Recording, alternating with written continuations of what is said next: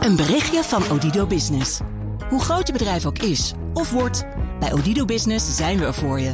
Met unlimited data en bellen en met supersnel en stabiel zakelijk internet. Ook via glasvezel. Ontdek wat er allemaal kan op odido.nl/slash business. Het kan ook zo. De Nationale Autoshow wordt mede mogelijk gemaakt door Leaseplan. It's easier to leaseplan. BNR Nieuwsradio. De Nationale Autoshow. Meindert en Wouter. Nog één maandje, december, en daarna is het afgelopen. Daarna verdwijnt de speciale snelwegpolitie in ons land. Ja, krijgen verkeershufters dan straks ruim baan? Nee toch? We vragen het aan de landelijke verkeersofficier. Welkom een uur lang alles over auto's en mobiliteit hier op BNR. Meepraten doe je natuurlijk via Twitter, apenstaartje BNR Autoshow. We beginnen even met nieuws heet van de naald. Wouter, wereldkampioen Nico Rosberg, die stopt met Formule 1. But this year, you know, it's been extremely tough as well. I really gave it everything I had. I didn't leave a stone unturned. Um, and I'm, I'm not willing to do that uh, again for next year. And so, yeah, so I've decided to call it a day, stop racing here. Um, just following my heart, you know, you just live once.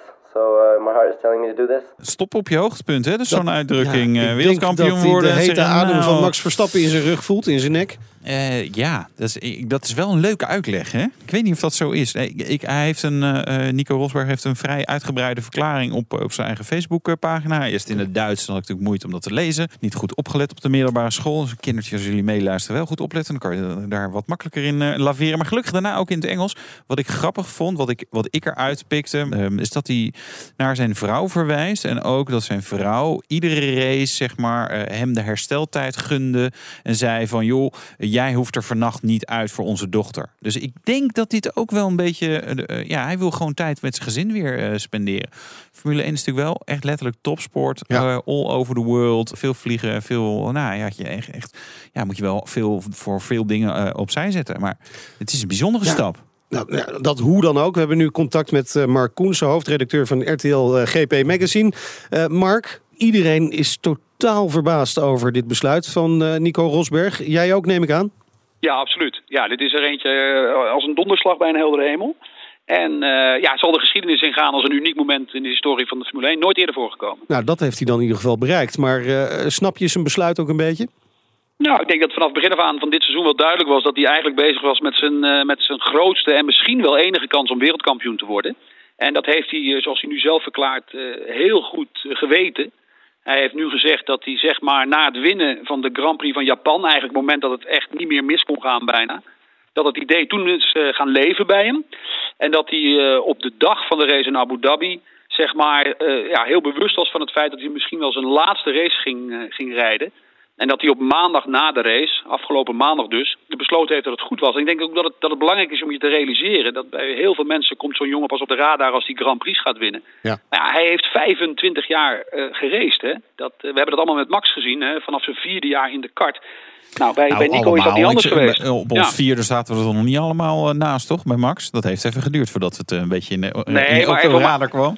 Ja, Ja. Nee, nee, maar juist om dat even aan te geven. Hè, Ja. Dat zo'n jongen is dus al 20 jaar Ja. bezig om dit te bereiken. Ja, maar het is maar 20 jaar. Hè? Weet je, wij, wij moeten allemaal bikkelen tot ons eh, 67, 68. Wel, ik weet niet wat voor radiopresentatoren en... En, En eh, onze vrouw hoor je nooit klagen. Nooit.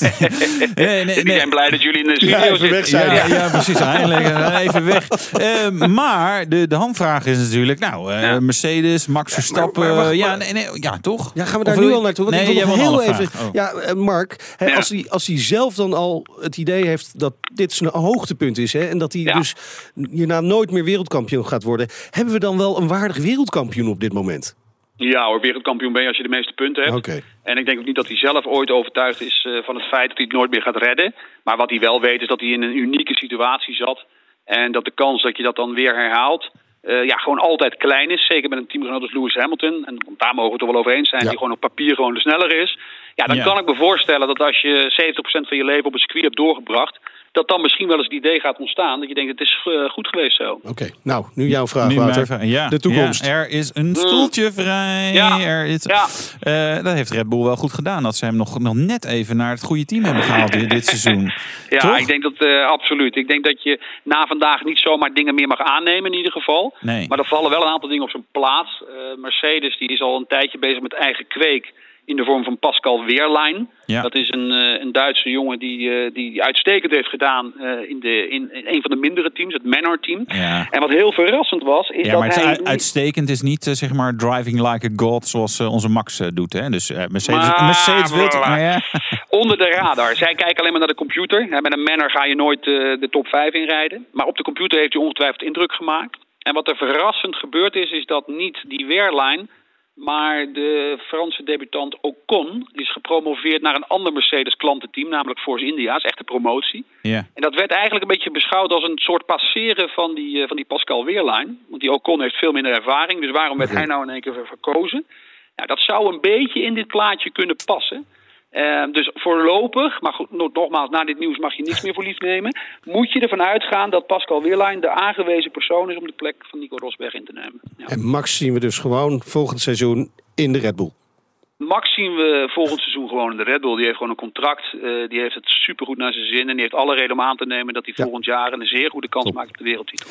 Dankjewel, Mark Koens, hoofdredacteur van RTL GP Magazine. BNR Nieuwsradio. BNR, de Nationale Autoshow.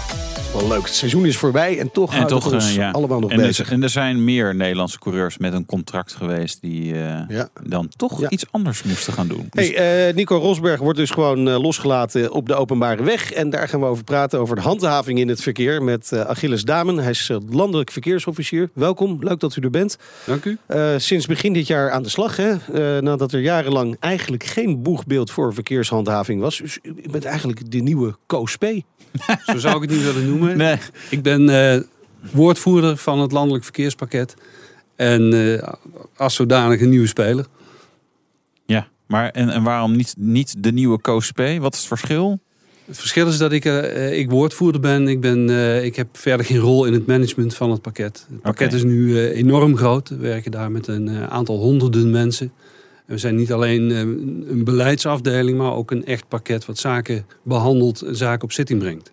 Toch, toch hè, Koos P. die kwam veel in de publiciteit. U komt ook steeds meer in de publiciteit. Staat ook nu hier natuurlijk. Eh, Is dat een bewuste keuze? Het is een bewuste keuze van, eh, van mijn pakket om het thema verkeer, om dat veel meer naar voren te brengen. Want het was dan heel, heel erg gericht op onze taak, het handhaven van de regels en op die manier ervoor zorgen dat het verkeer veiliger wordt. Want dat is nodig. We hebben de cijfers eh, Mhm. gezien. Eh, u, u noemde het net al in de introductie. eh, de handhavingsprestatie van de politie die is, die is lager geworden. Lagere aantallen staande gehouden voertuigen. Daar hebben we aandacht voor gevraagd. en dat is gevolgd door een, een debat wat nu nog steeds speelt. Ja, er wordt op alle verschillende niveaus binnen de organisatie, binnen justitie, politie, wordt er nu gesproken over, ja, moeten we die prioriteiten niet toch herijken?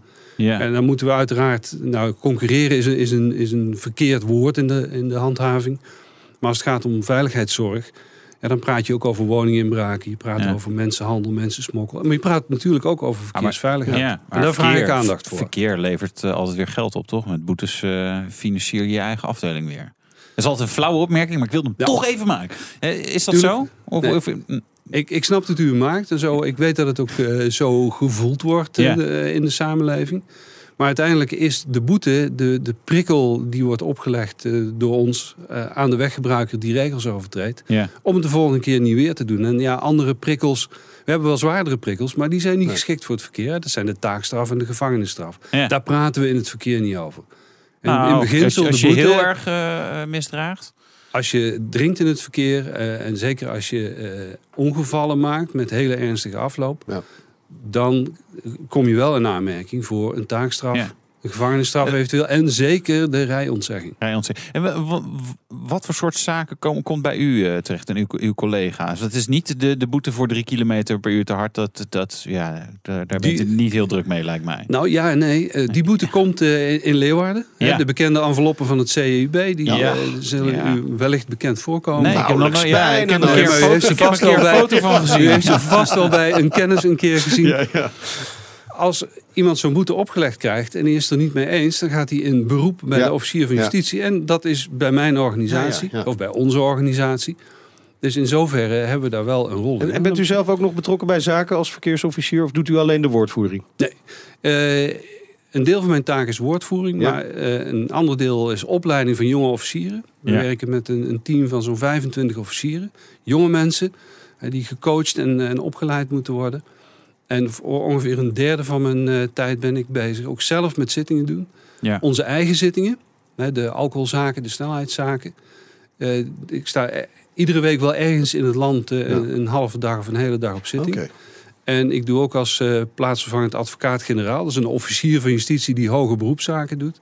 Sta ik ook in Arnhem en Leeuwarden één keer in de vier tot zes weken eh, op een zitting. En dan ook in een aantal gevallen met zware verkeersongevallen. Eh, k- Kunt u daar misschien eens een keer even- een voorbeeld geven van, van een, misschien een schrij- schrijnende zaak? Die, die, ja, hè, sommige zaken zullen u ook wel mee naar huis nemen. Maar om een beetje idee te geven waar eh, u mee te maken heeft. Hè? Heeft u een voorbeeld? Gewoon uit, uit onze gewone... eh, Ja. Ja, hoeft geen naam en rugnummers te noemen, maar- na- Een zaak die mij, mij bijzonder trof was de volgende. Eh, er wordt een mevrouw wordt gepakt voor rijden onder invloed. Er was behoorlijk onder invloed. was overdag.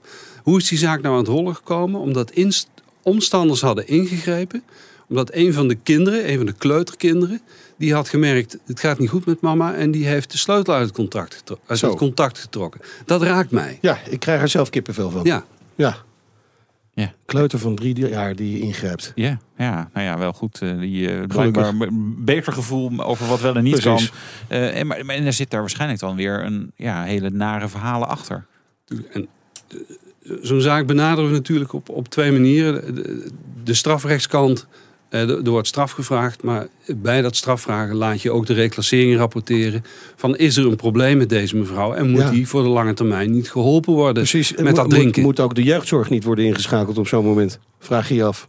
In zo'n casus eh, trekken we dan bij onze jeugdcollega's aan de bel van kijk daar ook naar of dat wel goed gaat. Zometeen, de politie handhaaft minder in het verkeer. Wat zijn de gevolgen? En we doen natuurlijk wel even de pijlstok. Ja. BNR Nieuwsradio. De Nationale Autoshow. Tijd voor het eh, nieuwsoverzicht van deze week, Wouter. De Passat CC, hij krijgt een opvolger, jawel. Fout. Oh. Ja. Nee, hij heette geen Passat CC meer. Hè? Het was de Volkswagen CC. Ja, maar het was gewoon de Passat feesten- CC ja, ja, natuurlijk. Nee, ja, maar ik moet je toch even corrigeren. Ja, Daar maar wij prikken daar doorheen. over nagedacht. in door die marketing Ja. BS heen. Ja, en de premium, eh, ja, dit, ja, er wordt, eh, de premium Volkswagen ze gaan tegenwoordig Arteon heten. Dus, Arteon. Ion, eh, ze hebben een eerste schets, wel gaaf ding. Ja, op Oké. een of andere manier, ja, dat Ion daarachteraan, dat, dat, dat, ja, dat zijn dan voor de wat gavere modellen of zo geloof ik. Dat heb ik er een beetje aan overgehouden. Ik ben benieuwd, ja, eh, groter dan een Passat, maar niet zo groot als een Phaeton. En dat was niet echt een eh, commercieel succes. Nee.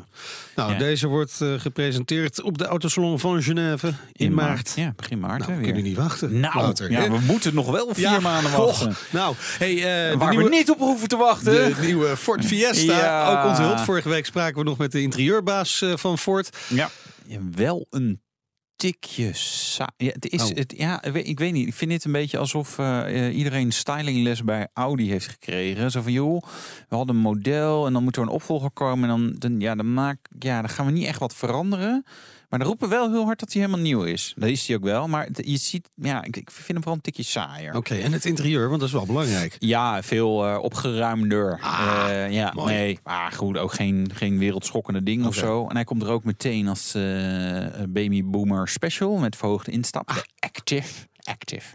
Is een soort eh, cross, eh, cross polo, maar dan van... mooi eh, overzicht op de weg. ja, van, Fijn. van Ford, de Cross Fiesta. Oké. Die heet dan Fiesta Active. Dus. Ja. Hey, Car of the Year. Hè? Ja. De verkiezingen. Er zijn nog zeven genomineerden over. Te weten de Alfa Romeo Giulia, de Ja. Citroën C3, Mercedes-Benz E-klasse, Nissan Micra, Peugeot 3008, Toyota CHR en de Volvo S90/V90. Nou. Wouter, Ja. welke wordt het? Ehm, ik zal je vertellen welke het zou moeten worden. Kijk, E-klasse en Volvo eh, S90 V90, natuurlijk. allebei veiligheidsfeatures, aandrijflijnen, het zeg maar plug-in hybrids, eh, weet je, zijn innovatief, eh, hè, nieuwe benchmarks. Nou, noem het dus allemaal. de Volvo wordt la, Nee, wordt het allebei niet. Oh. Eh, het is een beetje het Eurovisie Songfestival, hè? Car of the Year. Dus wordt alweer Alfa Romeo Giulia, want al die, die, ja, al die zuidelijke landen die stemmen allemaal op de Giulia. Nissan Micra is te saai. Toyota CHR. Ik moet al, ik, het is goed dat ik hier kan lezen hoe die naam is, want het vind ik te, eh, te ingewikkeld. En dat is natuurlijk gewoon een Nissan Duke, maar dan van Toyota. Ja, nee, dat wordt allemaal niet. Nee, ik denk de Julia, daar worden mensen gewoon enthousiast van. Dan eh, Audi Quattro. Ja, het heet tegenwoordig Audi Sport. Wat is dat nou weer? Ja, ik, is echt, Waarom? Ja, omdat eh, de, de baas van eh, Lamborghini, ik ben even zijn naam kwijt, dat, eh, dan mogen jullie zo even twitteren weer even naar mij dan. Die, die is tegenwoordig ook de baas van Audi Quattro. Nee, eigenlijk moet ik zeggen Quattro GmbH, zonder hoofdletter Q, maar met een kleine Q. Zo heette dat bedrijf al 33 jaar en nu gaan ze het Audi Sport noemen. Ja, gewoon boring. En echt gewoon. Ver- dit is ver- volgens mij ja, veranderen om het veranderen. Terwijl, weet je, niemand interesseert dat hoe dat bedrijf heet. Nee. Eh, Hey, eh, ja, laten we er ja, gewoon maar over ophouden dan. maar gewoon. dit niet ja, dat het- nee. ja, hey, ehm, over verandering. Ja. Racepark Almere, Ja. Formule 1 naar Almere. Ja, ja, dat gaat natuurlijk gewoon door. Dat, ja, dat gaat natuurlijk Zeker, gewoon komen. Ja, want Singapore Almere- stopt en Ja, Maleisië ja, ja. geloof ik. Ja, ja, Ja, en ik volgens mij Almere, gemeente Almere, stopt. Nou, ja, heeft Almere. toch wel eh, eh, 80 miljoen over om, eh, om, om dat eh, neer te, Ja, neer te gooien. prachtig. En Formule 1 eh binnen. Nee, het lijkt me heel gaaf, maar het is eigenlijk heel eenvoudig in Nederland. Als er ooit Formule 1 komt, wordt dat Zandvoort. Ik zal ook even uitleggen waarom. Eh, bijvoorbeeld ook de Duitsers en zo. En ook wel veel andere mensen, zeg maar, die, die wat langer eh, meelopen al op, op de aardkloot. Die weten nog, ja, in de duinen racen. Dat is gewoon heel bijzonder. Bij het strand, het, eh, het circuit. Weet je, dat heeft, dat heeft gewoon de naam. Uitstraling. De uitstraling. En het is ook gewoon gaaf dat je daar aan zee, weet je, als je, je kan over de boulevard aankomen rijden en dan neem je de afslag Ik denk naar het, echt naar dat er het pas circuit. Formule 1 in Nederland komt als het volledig elektrisch is. Eh, ja, dat zou natuurlijk ook kunnen. Formule 1, leuk. De pijlstok. En die doen we met landelijk verkeersofficier Achilles Dame. Waar bent u mee gekomen? Met de trein. Met de trein. En, Keurig. en vanmorgen eerst met de fiets naar het station. Ja, nou, daar kun je geen snelheidsovertredingen mee maken, denk ik. Nee. Nee, dat wordt erg lastig. Nou ja, elektrische fiets zou kunnen. Zou maar, kunnen. eh, Nou, Maar helemaal niet wat, wat. staat er eh, voor de deur? Eh, Volvo V70 en een BMW motorfiets. Oh, Ah, kijk, kijk. tweewieler. En is er een droom qua auto's, motoren, Motorfiets, vliegtuigen, helikopters? Nee. Motorfiets, toch maar nog maar weer een BMW. Maar Ja. dan, dan een enduro model, een R1150 eh, GSA. En auto. Eh, ik hou van techniek en ik steun graag het milieu. Oh. De droom is wel een, eh, een Tesla, maar dan eentje met een makkelijke instap, de Model X. De Model, Model X. X, ja. Ja. Ja. Al wel eens van dichtbij bekeken. Eh, Zeker. Oké. Waarom begin je nou te lachen? Ja, nou, ja, ik weet je, ik ken jouw mening over het uiterlijk. En die is ook mijn mening van... Nou, De, ik- de S is mooier, De maar S is echt ja, mooier. ik ben ook een praktisch veel mooier. Ja. Oké, oké. nou. Ja, kunnen we en een motor en, een, eh, en, een, eh, en nog iets om eh, het milieu een beetje te redden. Tenminste, ja, En om mooi te st- rijden. Ja, Ja, en Ja. u houdt dus ook wel van rijden. Even Ja. over uw eigen rijgedrag, onbesproken. Eh, Of ook wel eens een, Ja. eh, een, eh, een, Ik- briefje van... ik heb echt wel eens ja. een briefje van het CIB gehad voor inderdaad drie kilometer daar. Dan Ja. schaam ik mij. die- ik ben al heel lang, heel lang ook lokaal verkeersofficier. Dan schaam ik mij diep en eh, probeer nog veel voorzichtiger te rijden. ja is dat Want ik, echt... ik, weet, ik weet hoeveel risico's erin zitten. Ook een beetje te hard. Ja, ook met die drie Is- kilometer? Ja. Want daar is natuurlijk bij eh, de, de meeste mensen is daar weinig draagvlak voor. Hè? Als je dan hoort, ja, goh, ik heb weer voor drie kilometer een boete gekregen. Ja, en dat is eh, wat mij betreft een, een discussie van een hellend vlak. Eh, Ja. De limieten die zijn vastgesteld, dat zijn li- limieten hè, die dienen de veiligheid. Ja. Het gaat niet alleen Nou, dat jij altijd, een maar- bepaalde snelheid hebt, maar dat ook de ander erop mag rekenen dat jij niet harder rijdt. En daar ook zijn, hè, zijn, zijn beslissingen op mag baseren. Ja. En we zien in de analyse van verkeersongevallen, en dat is ook de ervaring die ik eh, inmiddels heb, zien we dat ongevallen vaak terug te voeren zijn. Niet op extreem gedrag, die zien we ook, maar juist op de, de kleine overschrijdingen. Net iets te snel op die kruising af, net iets harder rijden dan mag, waardoor iemand anders die aan het oversteken gaat, op het verkeerde been gezet wordt. Botsing, auto, fiets, nou dan is er een drama. Ja. En, en wat we ook zien, en dat heeft eh eh, SWOF, Stichting Wetenschappelijk Onderzoek Verkeersveiligheid, eh, recent eh, gerapporteerd. Dat mensen die vaak een beetje te hard rijden, dat als je gaat kijken hoe vaak die bij ongevallen betrokken zijn, dan is hun ongevalskans is gewoon veel groter dan mensen die zich wel aan die li- limieten houden. Dus vandaar, Dat vind ik Dat wel die kleine dat boetes zinvol zijn. Dat durft te zeggen. Want we hebben ze hier ook wel eens in de uitzending gehad. En eigenlijk is bij mij vooral het beeld ontstaan... Ja, we hebben, we hebben wel statistieken, maar niet alle ongevallen worden zo goed eh, onderzocht. We weten eigenlijk ook niet altijd wat de maximum snelheid is op die plek is geweest. Ik, ik vind eigenlijk dat er best wel veel feiten ontbreken als het om verkeersveiligheid gaat. Ze konden ook niet echt goed uitleggen van joh, waar komt die stijging nou vandaan? We hebben een stijging van verkeersdoden, heel kwalijk. Eh, ook wij petrolheads die graag eh, zeg maar misschien wel 4 kilometer per uur te hard rijden, vinden dat is geen goede ontwikkeling. En dan mis ik ja, gewoon duiding daarin. En dan denk, ik, maar u staat hier wel te zeggen van ja, maar eh, we zien dat. Ik denk, nou, dat, dat geloof ik. Ik eigenlijk geloof ik dat niet zo. Ik quote hier eh, de SWOF-rapporten. Ja. Ja, dat is ook de, de, de basis voor het verkeershandhavingsbeleid. Eh, Ja. eh, zoals de politie zijn, in zijn inzet doet, zoals wij ook onze, onze requisitoors, eh, onze, onze, eh, het stichtelijk praatje op de zitting en de reden waarom wij strafvragen inrichten. Ja. Dan gaan we toch uit van eh, de wetenschappelijke waarde van die onderzoeken. Ja, daar, daar kan ik, ik ben geen wetenschapper, ik ben een, een praktisch officier. Dus daar, daar kan ik niet over eh, oordelen. Ik moet uitgaan van de, hè, dat zo'n wetenschappelijk onderzoek ook naar de, de goede wetenschappelijke inzichten is gedaan. Ik zie ook altijd dat er begeleidingscommissies aan zo'n Ja. onderzoek verbonden zijn. Dus Ja. daar ga ik wel Eh, vanuit. En, en de andere kant is, eh, de pakkans is weer kleiner geworden. Eh, dus dan denk ik ook, ja, het is een soort loterij. Een, hè, een loterij waarin je pech hebt. Als je een keer staande wordt gehouden en dat, dat dus zeg maar bij Meinerts naam aan een kruisje staat. Nou, deze meneer rijdt start. En als die dan een keer onverhoopt een botsing zou hebben. Weet je, dan, dus hoe, als die pakkans zo klein is, wat zeggen die, die ongevalstatistieken met, in combinatie met te hard rijden dan? Dat zegt dan niet zoveel volgens mij. Nou, de pakkans is de kans om aan de kant gezet te worden, die is weliswaar wat afgenomen. Ja. Maar de kans om gepakt te worden met een, een snelheidsovertreding, een roodlichtovertreding of een combinatie ervan, die is natuurlijk wel heel groot. Want Ne- Nederland, eh, ja, daar wordt wel veel met camera's gehandhaafd. Ja. Daar geloven wij ook in. Dat is, een, dat is de basis eigenlijk eh, voor de hele handhaving en de, het hele veiligheidsbeleid.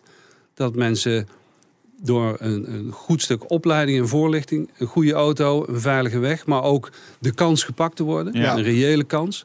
En dan ook nog een stevige boete die ook snel geïnd wordt. Ja. Dat stelsel zorgt ervoor dat we dat verkeer veilig kunnen houden. Volgens mij is het aantal flitsers, eh, mobiele flitsers, enorm afgenomen. Er zijn hele mooie apps voor. Flitsmeister, noem er maar één. En zo. En ik, die lijst aan flitsers wordt steeds korter. En ik kom eigenlijk ook eh, weinig flitsers tegen. En ze staan vaak op dezelfde plaats.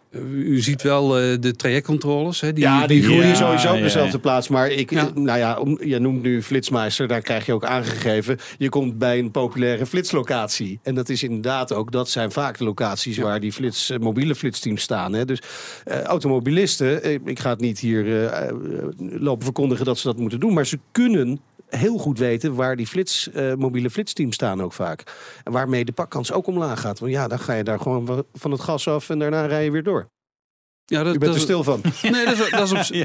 dat is op zich een, Ja, een ja. punt natuurlijk. Ja. Ja. Kijk, ehm, er wordt ook eh, gehandhaafd eh, ja, naast eh, de statische controles met mobiele apparatuur, videovoertuigen. Ja. Dus helemaal gevrijwaard Nee. van een pakkans ben je nooit. Ook als je een app als Flitsmeister gebruikt of een app in je mobiele navigatieapparaat. Dan Ja. nog kun je gepakt worden. Ja, het kan, het kan. Maar de, de, de, de algemene beeld is in ieder geval dat de pakkans gewoon niet zo heel groot is. Als we gaan kijken naar het aantal snelheidszaken wat eh, door Ja. het CIB behandeld wordt, en dat zijn vele, vele honderdduizenden, en dan is die pakkans nog steeds heel reëel. Maar dan maakt u zich dus ook geen zorgen?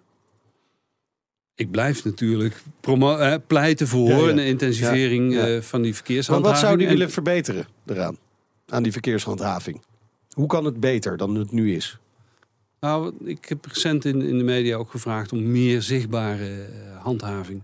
En dat is eh, een onderwerp wat eh, op verschillende niveaus, eh, het, het hoogste niveau, maar ook binnen de regio's, onderwerp van bespreking is om de prioriteiten te gaan herijken en wellicht de verkeershandhaving daar een grotere rol bij te geven. Mannetjes en vrouwtjes op de weg. Daar komt het op neer. Ja, naast, hè, naast natuurlijk de Ja, ja. geautomatiseerde Precies, of de flitshandhaving. precies, ja. Ja. Ook zichtbare mensen die weggebruikers aan de kant zetten. Uitleggen eh, wat ze fout gedaan hebben. en een bekeuring geven of een waarschuwing geven. Dat zag ik laatst trouwens gebeuren bij mijn woonplaats. Eh, Twee, eh, twee scholieren die, die staken de weg op door rood. Ik stond keurig met mijn fiets voor rood te, te wachten tot het groen werd. Zo ben ik namelijk. Maar toen kwam er dus, ik wist ook dat er een politieagent op een motor stond. En die kwam wel even achter die jongens aan. Die kregen verder geen boete, maar wel even een waarschuwing. Ik denk dat dat inderdaad gewoon goed kan werken. Maar op, op de snelwegen, ja, u, u vraagt eigenlijk om meer, maar u krijgt minder. Hè? We zeiden het al, na deze maand verdwijnt gewoon de snelwegpolitie.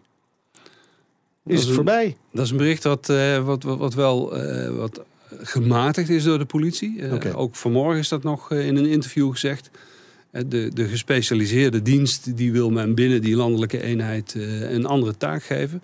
Maar de hele verkeerspolitie, de hele landelijke eenheid blijft bestaan.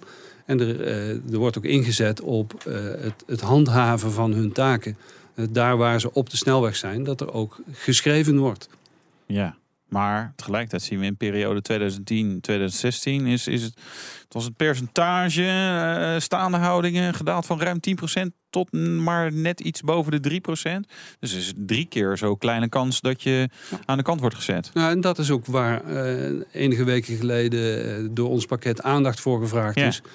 Van, ja, dat heeft wel een relatie met veiligheid. Ja. En, laten, en laten we daar opnieuw over spreken Ja. om, eh, om dat te herijken. Ja, maar ik- dan vind ik uw statements vrij gematigd. Zo van, nou ja, we moeten eh, proberen dat, hè, dat, dat, dat, dat hè, die taken wel blijven. En u wilt erover spreken. Terwijl ik denk, eigenlijk moet uw statement zijn van, nou ja, dit is, het, het- het zou gewoon weer naar het niveau van 2010 moeten. Hè, we zien nu de, het aantal verkeersdoden stijgt weer.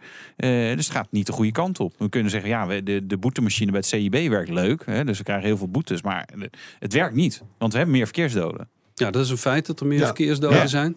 Ik zit inmiddels lang genoeg in het vak om te weten dat eh, we hebben verschillende verantwoordelijkheden als eh, politie en openbaar ministerie. De politie handhaaft, eh, wij, eh, wij vervolgen. Ja. Eh, uiteindelijk, als het gaat om prioriteit stellen, dat gebeurt en in de politiek eh, op hoofdlijnen, eh, op, op hoofdniveau, op budgetniveau. En het gebeurt in de tien regio's op basis van eh, wat, wat zijn nou de specifieke problemen. En daar zullen we die, eh, ja, de, de euro kunnen we maar één keer uitgeven. Dus daar zijn we ook afhankelijk van welke andere problemen er spelen en waar in die tien regio's ook de accenten gelegd worden. Een van die problemen die speelt natuurlijk hè, bij, weg, eh, bij automobilisten is het smartphonegebruik. Eh, minister eh, Schultz die kwam begin deze week met het idee om smartphones in de auto te, te, te verbieden. Of in ieder geval het onmogelijk te maken om ze te gebruiken met de hand. Bent u ook voor zo'n maatregel? Ja, wij ondersteunen dat van harte als Openbaar Ministerie. En dat, maar dat laat ook heel duidelijk zien dat oplossing zit niet alleen maar in handhaving. Oplossing zit ook eh, in een aantal gevallen in een technologische Ja. oplossing. Ja. Als je rijdt, dan schakelt je apparaat uit. En zou ook bijvoorbeeld kunnen zitten in een positieve prikkel. Door bijvoorbeeld de verzekeraars, eh, wat verzekeraars ook met verschillende kastjes in de auto's ja, doen. Ja. Dat als je houdt aan bepaalde veiligheidsregels, dat je dan een korting krijgt op je premie. En dat is een, een ik ik geef de negatieve prikkel met vervolgen. En wellicht zijn die positieve prikkels daar ook, ook wel. eh, een goede alle, mix. Alle, beetjes helpen, zullen we dan eh, maar zeggen. Als we nou even kijken, eh 2015, hè, eh, 621 doden in het verkeer. Verschrikkelijk aantal. Dat aantal moet omlaag. Wat denkt u 2016? Kunnen we weer een daling gaan noteren? Ik heb volstrekt nog geen zicht op eh, hoe zich dit ontwikkelt. Dus ik hoop echt dat het een, een eenmalige uitschieter is en dat het geen trend eh, wordt. Hartelijk dank eh, voor uw komst naar de studio. Achilles Dame, de landelijk verkeersofficier. En zometeen eh, onderzoeksjournalist Peter Teffer. Met hem duiken we dieper in het dieselschandaal. Ja, en om dat te vieren reed jij in de nieuwe Seat Ateca. De Nationale Autoshow wordt mede mogelijk gemaakt door Leaseplan. It's easier to Leaseplan. BNR Nieuwsradio. BNR, de Nationale Autoshow. Meindert en Wouter. De verhoren naar Dieselgate in het Europees Parlement zitten er zo goed als op. Tijd om de balans op te maken. En dat doen we met iemand die echt werkelijk alle verhoren heeft gevolgd. Vreselijk. Eh, ja, Denk je niet? Ja, soms wel heel interessant. super interessant, Ja, maar- soms wel. Maar ik, soms denk ik inderdaad, oh man, dat zal, dat zal echt lang hebben geduurd. Ja. Ik hoop dat hij eh, zeg maar koffie, thermosman koffie bij zich had en een broodje. En af en toe een lekkere gevulde koek erbij. Goed, en straks, iets eh, te lezen als ja. het heel saai straks eh, rijden we in de Seat Ateca. Nieuwe crossover van het Spaanse merk. De Seat Passie, ja, die knalt er gewoon niet echt vanaf. Nou, dat moet ik even nuanceren. Die was er gewoon niet. Was er gewoon niet. Nee. Gaan we het straks ook even over hebben. Want jij had ook echt de saaiste Ja, ATK van de hele wereld bij. Goed. Heb je een vraag of wil je met ons meepraten? Dat kan natuurlijk eh, via Twitter, apenstaartje BNR Autoshow. Vergeet ons niet gewoon gelijk even te volgen.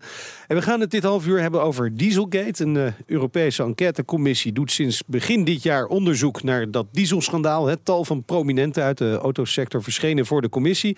En onze gast dit half uur is eh, Peter Teffer. Hij is journalist bij EU Observer. Hij doet eh, fulltime onderzoek naar Dieselgate. Eh, Peter, welkom in de uitzending. Dankjewel. Jij zit in de studio in Brussel, de stad waar je woont en werkt. En waar natuurlijk ook al die hoorzittingen plaats hebben eh, gevonden. Jij werkt voor de EU Observer. Wat, wat doet eh, deze, ja, wat is het eigenlijk? Is het een site? Het is een, website, een politieke nieuwswebsite. En eh, de focus ligt op, op Europa. Zijn er nog mensen in- daarin geïnteresseerd? Jazeker. Ehm ik denk ja, ook flauwe dat- vraag, hè? Nee, ik kan me voor. Ik bedoel, aan de ene kant gebeurt er heel veel. Aan de andere kant, ook voor mijzelf, denk ik, oh ja, het zal ja, Brussel. Ja, het zal allemaal wel. Ik zie het allemaal wel. Ik kan me ook wel voorstellen dat als je nu zo'n hoorzitting zou binnenvallen, dat je totaal geen idee hebt waar het over gaat. Want het is heel gedetailleerd en technisch inderdaad. Maar als je zoals ik er vanaf het begin bij bent geweest, dan komen er toch nog af en toe interessante nuances eh, naar voren. En daar gaan we het ook over hebben. Ik denk ook dat het heel goed is dat iemand eh, die taak op zich neemt. Eh, dank daarvoor in elk geval. Jij kreeg, ja, jij kreeg de kans om alle verhoren naar Dieselgate in Europa te volgen. Ehm, laat, laten we eerst eens even beginnen met de rode draad in die verhoren. Hè. Wat, wat is jou opgevallen? De rode draad is dat er eigenlijk niemand is die echt verantwoordelijk wil nemen. Verantwoordelijkheid wil nemen. In september 2015 is natuurlijk bekend geworden dat Volkswagen heeft gefraudeerd. En de vraag is, had dat ook in Europa ontdekt kunnen worden? Want belangrijk om te herinneren is dat het de Amerikanen zijn geweest. Ehm, en zowel ministers als eurocommissarissen zeggen allemaal dat ze het niet hadden kunnen weten. En eh, de rode draad is ook wel inderdaad dat er eh, ook vanuit, vanuit lidstaten niemand is die wil zeggen: ja, dit hadden wij beter moeten doen. Bizar. Viel jij niet van je stoel dan af en toe? Eh, eh, Zeker. ach- achtergrond van de vraag is ook, we hebben eh, eh, TNO-rapport is er geweest. Dan hebben ze een aantal auto's die zijn hier getest hè, voor die uitstootnormen. Die zijn opnieuw getest en dan gingen ze even drie kilometer per uur harder rijden. Of even als er tegenwind was. En dan hop, zag je een aantal auto's veel meer uitstoot. Dat had toch gewoon in Europa ook getest kunnen worden?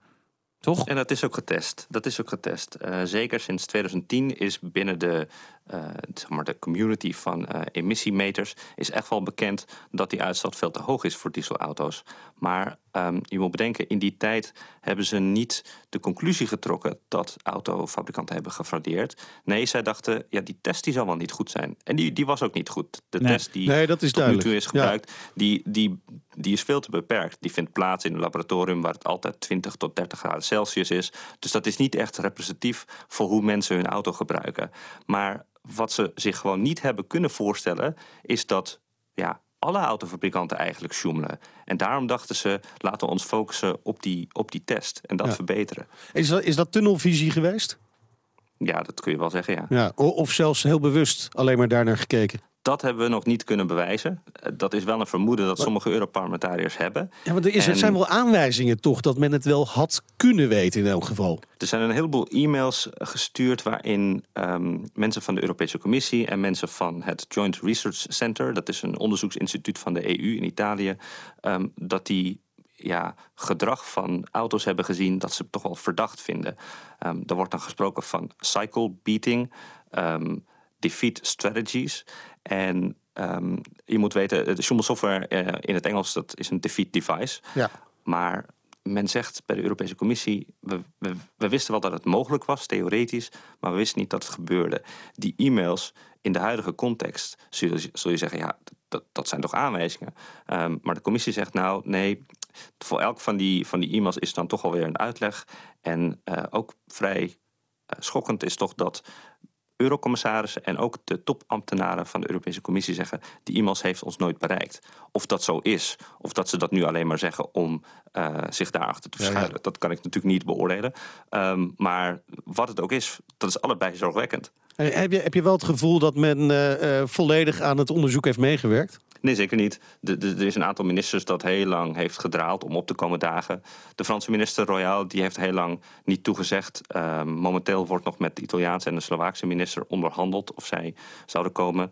Over de Europese Commissie zijn veel parlementariërs ook ontevreden, omdat die um, niet of laat bepaalde documenten sturen. Um, er is bijvoorbeeld gevraagd om alle e-mails tussen dat Joint Research Center, wat ik net noemde, en de commissie uh, te krijgen dat te maken heeft met, met auto-emissies en testen. En heel opvallend is er geen enkele e-mail ontvangen tussen januari 2010 en november 2010. En dat zou heel raar zijn als er toen geen e-mails zijn verstuurd, want in november 2010 is er een, een overleg geweest waarin de Joint Research Center heeft uitgelegd dat die uitstoot zo hoog is. Heel apart. Dus even de server down. Ja. Nee, dat kan toch helemaal nou, niet dit? Nou ja, gisteren werd uitgelegd uh, door mensen van het Joint Research Center dat er um, een automatisch systeem is dat elke zes maanden de e-mails uh, het ouder dan zes maanden verwijderd. Ja. Tenzij de auteur daarvan heeft uh, gezegd: dit is een belangrijke e-mail en in het vakje heeft gedaan. Dus als daar slordig mee is omgegaan, dan vinden we die misschien nooit meer terug. En toevallig in die periode stond dat of allemaal even aan. Uh, maar, maar ook zo'n Franse minister en zo'n Italiaanse minister. We hebben natuurlijk wat discussie gehad, op zijn minst, over de uitstoot van wat Italiaanse en wat Franse auto's. Dus dat is dan toch best wel shocking dat zo'n minister gewoon, gewoon zegt: van joh, ja, maar ik eh, kom helemaal niet. Ik ga, ja, wij, ja, wij, wij hebben geen probleem. Of, hoe, moet ik zo, hoe moet ik dat interpreteren? Dat, dat zij daar dan zo moeilijk over doen? Uh, ik denk dat je dat kunt interpreteren als wat je net deed, namelijk daar heel geschokt over zijn. Ja. Um, de Franse minister die, die, die zei ook iets heel, uh, heel opmerkelijks. Um, er is een uh, jarenlang overleg geweest over een nieuwe test, een meetmethode op de weg. En ja. dat is allemaal in uh, in werkgroepen gebeurd. En uiteindelijk heeft men besloten in de, om een soort van overgangsperiode te gunnen aan de autofabrikanten. Ze mogen tot 2020 2,1 keer de norm overschrijden. Um, en Frankrijk, de Franse ambtenaren, hebben daarmee ingestemd. Wat zegt mevrouw Royal? Nee, nee, nee, nee. Die ambtenaren die hebben dat niet gedaan uh, onder mijn uh, instructies. dat waren oude instructies. Maar toen was zij al meer dan een jaar minister. Oh ja. Jullie worden er stil van, hè? Ja, maar ze, ze, rommelen dus gewoon eigenlijk met z'n allen wat aan. En, en, en de soort conclusie kan zijn van als we nooit uit Amerika het berichtje gehad, hadden gehad van joh, er is, er is wat met de software aan de hand, dan, dan, dan ja, was er eigenlijk gewoon nooit iets gebeurd. Vanuit de EU moeten we eigenlijk helemaal niks verwachten op dit gebied. EU is natuurlijk een containerbegrip. Ja. Um, en het zijn zowel de Europese Commissie als de lidstaten. En dit is een, onder, of een, een beleidsterrein waar vooral de lidstaten heel machtig zijn. Ja. Uh, het zijn de nationale autoriteiten. In Nederland is dat de RDW. In Duitsland heet dat de KBA. Die zijn verantwoordelijk voor het controleren van de auto's op de weg. Ja. Maar er, er, er wordt geen. Er, jullie hadden het daar net over handhaving, hè? Ja. ja. de pakkans. Er, ja. er, is geen handhaving. Er nee. is geen handhaving. Niet? Um, geen boetes of zo? Iedereen verwacht dat, er, uh, dat de testen vooraf dat die gewoon voldoende zijn. En ja. men kijkt niet achteraf nog op de weg. Ja, dat is men nu gaan doen na, Ja, ja. na, na september 2015. Maar um, de Nederlandse overheid bijvoorbeeld heeft tegen Brussel gezegd... degene die bij ons het markttoezicht doen uh, voor auto's... dat is de RDW en dat Ja. is um, het, uh, het inspectie, de inspectie Leefomgeving Transport. Die zeggen allebei, uh, nee, nee, nee, wij doen geen markttoezicht. Ja, wie, wie, wie is daar dan de schuldige? Oké, je wordt dus van de kastje naar de muur gestuurd in feite. En Exact. eh, eh, Ad van der Meer die tweet ook... Europa gaat de waarheid van Dieselgate niet bovenbrengen. Dat, eh, dan komt namelijk de eigen rol naar boven. Taak voor de consumentenbonden en journalisten. He- heeft hij inderdaad gewoon gelijk? Nou ja, ik, ik zou mijn, mijn eigen taak niet willen ehm, Oh, overdrijven? nou. Nee, nee, precies. Hij Ehm, zegt dat het ook dat, dat het jouw taak is. Ja. Jij moet het allemaal doen. Ik doe Red best. ons. Ja, precies. Van die NOx. Van de, van de EU moeten we het niet verwachten, zegt hij. Er is wel een, eh, een deel van de EU, eh, van Europarlementariërs, die dit willen veranderen. En die zeggen er moet een soort van centrale autoriteit komen die dit gaat aanpakken. En die voortaan ook dat markttoezicht kan gaan doen. Ehm, dat is een vergelijkbaar systeem als wat je in de Verenigde Staten hebt. Maar nou ja, dat is natuurlijk niet heel populair bij de, de hoofdsteden. Ehm, zie je onze premier al juichen om macht af te geven aan Brussel, zoals dat genoemd zal worden. Dat, dat, dat is niet echt populair. En ehm, in de huidige eh, discussies die er zijn om deze wetgeving te veranderen, ehm, wordt ook door lidstaten gezegd: nee, dat, dat willen we toch liever zelf houden. Maar ja, lidstaten hebben natuurlijk bepaalde belangen. En er is ook een soort van probleem met het hele systeem. Want als een autofabrikant een auto op de markt wil brengen, dan heeft hij daar een certificaat voor nodig. Maar hij kan dat in elk land halen dat hij wilt. Hij kiest gewoon een EU-land, maakt niet uit welke. En dan is dat certificaat in de hele EU geldig. Maar het gevolg daarvan is wel dat de het land waar dat certificaat is afgegeven verantwoordelijk is voor het toezicht. Dus stel, er zijn heel veel auto's die in Duitsland worden uh, gecertificeerd van bijvoorbeeld uh, bepaalde merken die uh, nu dus hebben gefraudeerd, zoals Volkswagen. Nederland kan daar niets tegen doen, behalve vriendelijk aan Duitsland vragen: willen jullie daar wat aan doen? Zometeen meer over Dieselgate en dan vooral ook over de rol van die stevige autolobby. Peter had het er net ook al even over in Brussel en we gaan zelf rijden. Ja. In de Seat Ateca. BNR Nieuwsradio. BNR, de Nationale Autoshow. Het gaat weer hard vandaag, Wouter. Uh, zullen we gaan rijden? Ja, daar maar doen. De rijimpressie. Ja, Seat heeft ook een crossover tegenwoordig. Nou, eindelijk. En Meindert, die mocht erin rijden in de Ateca. Seat was er op zich lekker vroeg bij met een paar concept SUV's. Maar ja, verder dan een showcase kwamen de Spanjaarden eigenlijk nooit. Tot nu toe, want hij heeft dan eindelijk het levenslicht gezien, de Seat Ateca. Ze hebben er dus even op kunnen studeren en ze hebben natuurlijk ook wel even goed kunnen kijken bij de gebroeders van Volkswagen, waar Seat natuurlijk onderdeel van is. Speaking of which, bij nieuwe modellen van Seat heb ik eigenlijk altijd een beetje het gevoel dat men gewoon in de magazijnen van Volkswagen, Audi, Skoda hebben gekeken welke onderdelen er nog over waren. En daar wordt dan een Seat van gebrouwen. En toevallig waren er nu gewoon heel veel SUV-onderdelen over. Nou ja, daarmee doe je deze Ateca echt wel iets te kort. Oké, hij heeft onmiskenbaar de lijnen bij Audi geleend. En de Seat Passi, ja, die knalt er gewoon niet echt vanaf. Kan ook door deze oerzaaie grijze kleur van het uh, testmodel komen. Want hij is er ook in Passion Red of Samoa Orange. Ja, leuker, echt leuker. Maar ja, daarmee is het natuurlijk nog geen slechte auto in zo'n grijze saaie kleur. Sterker nog, ik vind hem eigenlijk best wel goed. het is een C-segment SUV en concurreert dan met bijvoorbeeld de Nissan Qashqai, Kia Sportage, Hyundai Tucson. Officieel ook de Volkswagen Tiguan. Maar dat is toch even net een stapje hoger. En dat merk je natuurlijk ook direct aan de prijs. met de echte concurrenten kan de Ateca best zich prima meten.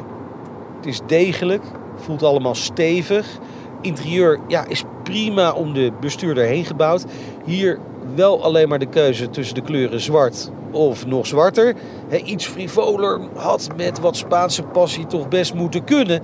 Ja, dat is niet het geval. Maar zoals gezegd, het is gewoon geen slechte auto. We rijden nu met de, de lichtste motorisering. Ja, kan ook gebeuren. Een 1 liter TSI benzinemotor met 115 pk. Dan denk je misschien, is dat niet een beetje te licht voor een SUV van bijna 1200 kilo? Nou, nee. Tenminste, in Nederland in elk geval niet. of je er bergen echt mee in moet willen, dan zou ik toch net even iets zwaarders uitzoeken. Dat kan dan gelukkig ook met de 1.4 liter TSI met 150 pk. Of natuurlijk dieselen met 115, 150 of 190 pk. Ze hebben bij Seat eigenlijk een prima auto gebouwd. Maar als ze nou echt wat Spaanse peper in zouden douwen... Ja, dan wordt de Ateca misschien zelfs wel een beetje begerenswaardig. Nou, mogelijk, mogelijk komt er dan ook een Ateca Cupra... Wat komt daar dan in te leggen? Nou, de Leon Cupra heeft niet zo lang geleden een 2 liter viercilinder met 300 pk gekregen. Nou, die zou ik nou gewoon eens even lekker in de Ateca lepelen. Ik zeg doen, doen, doen hoor. Zo, wacht, op de Ateca Cupra. Cupra. Of FR, maakt niet uit. Maar... Ik heb speciaal een foto gemaakt van die testatheka van jou. Ja. Uh, ik, heb soms, ik heb de laatste tijd uh, wat moeite om in slaap te komen. alle, alle, nou, ik wilde Jezus zeggen, maar dat wil ik natuurlijk niet zeggen. Maar je had echt, echt de, de aller, aller, aller ja. met ja. kleine wielen, ja. zilvergrijs. Het was echt, nou, het was gewoon een lelijke Ateca. En het grappige was, want nou, nou het zei, ja, mij heeft Ateca. Oh, leuk, want rijdt in Rotterdam, zoals de sale dealer in Rotterdam uh, luistert, rijdt een, volgens mij is het een witte met grote velgen zo. Die zag ik op een gegeven moment voorbij rijden. Ik dacht, oh, ja, wat tof, uh, ja. zo'n teken. Wat hebben we dus hier uitgeleerd, deze hele rijimpressie? Dat je grote wielen eronder Groot, moet knallen. Altijd grote, wielen, kiezen. Ja, Zo. precies. Veel pk's en grote wielen. Grote hey, wielen. Om, uh... Ook namens de bandenbranche, dank u wel. BNR Nieuwsradio. BNR, de Nationale Autoshow. We praten verder met uh, Peter Teffer, journalist bij de EU Observer, nieuwssite die de Europese politiek volgt. Vanuit Brussel, Peter, uh, je doet onderzoek naar Dieselgate. We weten dat de autolobby een stevige vinger in de pap heeft in Brussel. Hoe groot is de rol van die autolobby in dit hele schandaal geweest? Ja, die is groot. Um, en mensen die denken bij lobbyen vaak aan de eurocommissaris uit eten nemen. En dat, dat gebeurt ook wel. Maar het belangrijkere in dit verhaal is dat de, de auto-industrie gewoon een soort van institutionele rol heeft gekregen. Er is bijvoorbeeld een, een nieuwe test ontwikkeld, hè, dat weten jullie, ja. die op de weg, die op de weg gaat, gaat meten. Um, de werkgroep die door de Europese Commissie werd geleid, die bevatte voor zo'n 60% aan mensen die banden hebben met de auto-industrie. Um, dat, dat zijn autofabrikanten, dat zijn de, de associaties, et cetera. Um, maar wat heeft dat voor gevolg? Die kwamen de hele tijd met, met nieuwe bezwaren. Van ja, ah, ja. Maar als we dat zo gaan meten, dan werkt het niet. En die hadden hun eigen methode eigenlijk bedacht. Dat zorgde toch gewoon voor vertraging. Want um, dat was ook iets wat gisteren werd gezegd in een van de hoorzittingen. We wilden toch een consensus in die werkgroep. Ja. Maar ja, als uh, zes op de tien mensen rond die tafel van de industrie is, die heeft misschien niet echt een belang bij om heel snel tot die consensus te komen. Nee, want de nieuwe test hebben ze eigenlijk ook niet echt belang bij. Hè? Het is wel fijner als, als gewoon de oude test nog even blijft. Want die kennen ze beter. En die werkt eigenlijk best wel prima voor ze nu. Die oude test, dat moet je vergelijken met dat je als student precies weet welke vragen er worden gesteld ja. op het tentamen. En dan ga je alleen maar daarvoor leren. Maar wat die nieuwe test doet, is dat je ervoor zorgt dat eigenlijk het hele boek geleerd moet worden. Omdat je niet precies weet op welk onderdeel en met welke temperaturen je auto getest gaat worden. dat vond ik altijd de mooiste examens. Uh, ik heb volgens mij iets met bedrijfsethiek of zo. Uh, ik heb in Rotterdam gestudeerd. En er, waren, er was gewoon een set aan 100 vragen of zo. En er werd dan altijd een keuze uitgemaakt. Dus je kon die 100 vragen uit je hoofd leren. Dus, ik, dus zo heb jij. Zo heb ik dat ooit gehaald. Je snapt hoe, ja, waarom sta ik hier? Maar goed, dat heeft niks met Dieselgate nee, verder nee. te maken. Nou, ethiek, ja, toch wel hè? Ja, ja dat dan uh, wel. Ja. Maar waarom doet de EU waarom is de EU dan niet maken ze niet gewoon zelf hun eigen test en zonder weet je, je hebt die hebben ze die input van de fabrikanten zo hard nodig dat 60% ja. van die van die commissie ja gewoon eigenlijk mannetjes uit de, de autofabrikanten zijn. Ja, ze zeggen het is wel heel ingewikkeld. Dus uh, die technische kennis, die zit ook vooral bij, bij ja. de auto-industrie. Ja. Um, en oké, okay, dat kan ik wel begrijpen. Maar je moet natuurlijk op een gegeven moment zeggen, nu is het genoeg. We ja. gaan nu door met uh, optie A of optie B. En uh, de Europese Commissie die die gesprekken leidde, ja, die heeft toch wel veel ruimte gegeven aan de auto-industrie om de boel te vertragen. Ja. Um, en dat is iets, dat is iets wat, al, wat al jaren speelt. Um, er is in 2005 een heel interessante uh, uh, is een overlegorgaan orgaan, uh, opgezet. dat heette CARS 21. De bedoeling was om de industrie van de auto-industrie van Europa echt concurrerend te maken met andere regio's. Um, we spreken natuurlijk over ja, toch een van de laatste echt grote maakindustrieën die Europa heeft. Dus dat, dat, daar willen we wel, willen we wel concurrerend in zijn. Ja. Maar het gevolg daarvan is dat heel veel toezeggingen zijn gedaan aan die industrie. Door te zeggen: oké, okay, als jullie minder regels willen, als jullie meer zelftesten willen doen, is goed, gaan we dat doen. Um, dat overlegorgaan dat bestond uit, ik geloof iets van 20, 21 mensen. En daar zat maar één iemand bij van een non-governementele organisatie die de milieukant uh, besprak. Um, ja, als je, als je met z'n twintig aan tafel zit en er is maar één iemand die zegt: ja, milieu is ook belangrijk en gezondheid, dan dan, dan word je natuurlijk overdonderd. Op zich, er is nog een, grappige groepsfoto van, die, van het overlegorgaan. En de ene man van uh, de milieugroep, uh, die is niet te zien. die, die, is, die is weggepoetst. Ja, ja. Hey, maar, maar, je schetst wel best wel een somber beeld hè, van hoe dat in Europa gaat. Wat zegt dit over het politieke systeem in Brussel? Ja, dat is een enorme vraag. Ja, uh, dat, dat zegt ja. dat we, dat we een, uh, een middenweg kiezen die tot heel veel extra problemen leidt. Kijk, het makkelijkste is natuurlijk als we ofwel weer helemaal nationaal gaan, grenzen dicht, et cetera. Mm -hmm. uh, alleen Nederland is verantwoordelijk voor de auto's op de weg hier. Of we gaan richting een federaal systeem, zoals dat in de Verenigde Staten hebt. Um, maar de, de, de meeste volgens mij mensen in, in Nederland en ook de meeste politici, die zeggen toch ook, ja, we, we moeten toch een beetje in dat, in dat midden uh, blijven schipperen. Maar dat, ja, dat, dat levert dus al deze problemen ja. op. Nou komt de Europese is... Commissie, Peter, uh, uh, later deze maand met het concept eindrapport. Wat verwacht je daarvan? Parlement komt met een rapport. Ja, ja, precies. Sorry, ja. Maar wat, wat verwacht je daarvan? Komt de onderste steen boven? Dat ligt deels denk ik ook aan of die e-mails nog boven water komen. Want um, het is natuurlijk heel opvallend dat er uh, in die, die periode in 2010 helemaal geen e-mails van de commissie zijn geweest. Daar zou misschien nog toch een smoking gun tussen kunnen zitten. Um, maar het rapport zelf. Uh, dat zal uit, uit, uit, verschillende delen bestaan. Uit een feitelijk deel en een deel met conclusies en een deel met aanbevelingen. Vooral dat laatste deel zal natuurlijk een politiek spel worden. Ja. Want het, het is een kleine een klein comité okay. dat hier aan heeft gewerkt. Peter, we moeten, moeten afronden, dus je punt. Oh, pardon. ja. nou ja, er zal nog heel veel gelobbyd worden in okay. de plenaire zaal. Duidelijk, duidelijk. Dank uh, voor je uh, uh, komst naar de studio in Brussel, moeten we dan zeggen. Peter Teffer, onderzoeksjournalist bij EU Observer. Worden nu overigens op Twitter de anti-autoshow genoemd. Nou, nou. Wouter, tot ja. volg volgende week. Ja, volgende week. En tot die tijd kan je naar ons twitteren dat we geen autoliefhebbers zijn. Maar we wilden toch een keer ook over dit soort onderwerpen Precies, hebben. En volgende week gaan we lekker vlammen of zo met iets. Tot volgende week. De Nationale Autoshow wordt mede mogelijk gemaakt door Leaseplan. It's easier to Leaseplan. Een berichtje van Odido Business. Hoe groot je bedrijf ook is of wordt, bij Odido Business zijn we er voor je. Met unlimited data en bellen en met supersnel en stabiel zakelijk internet. Ook via glasvezel. Ontdek wat er allemaal kan op odido.nl/business. Het kan ook zo.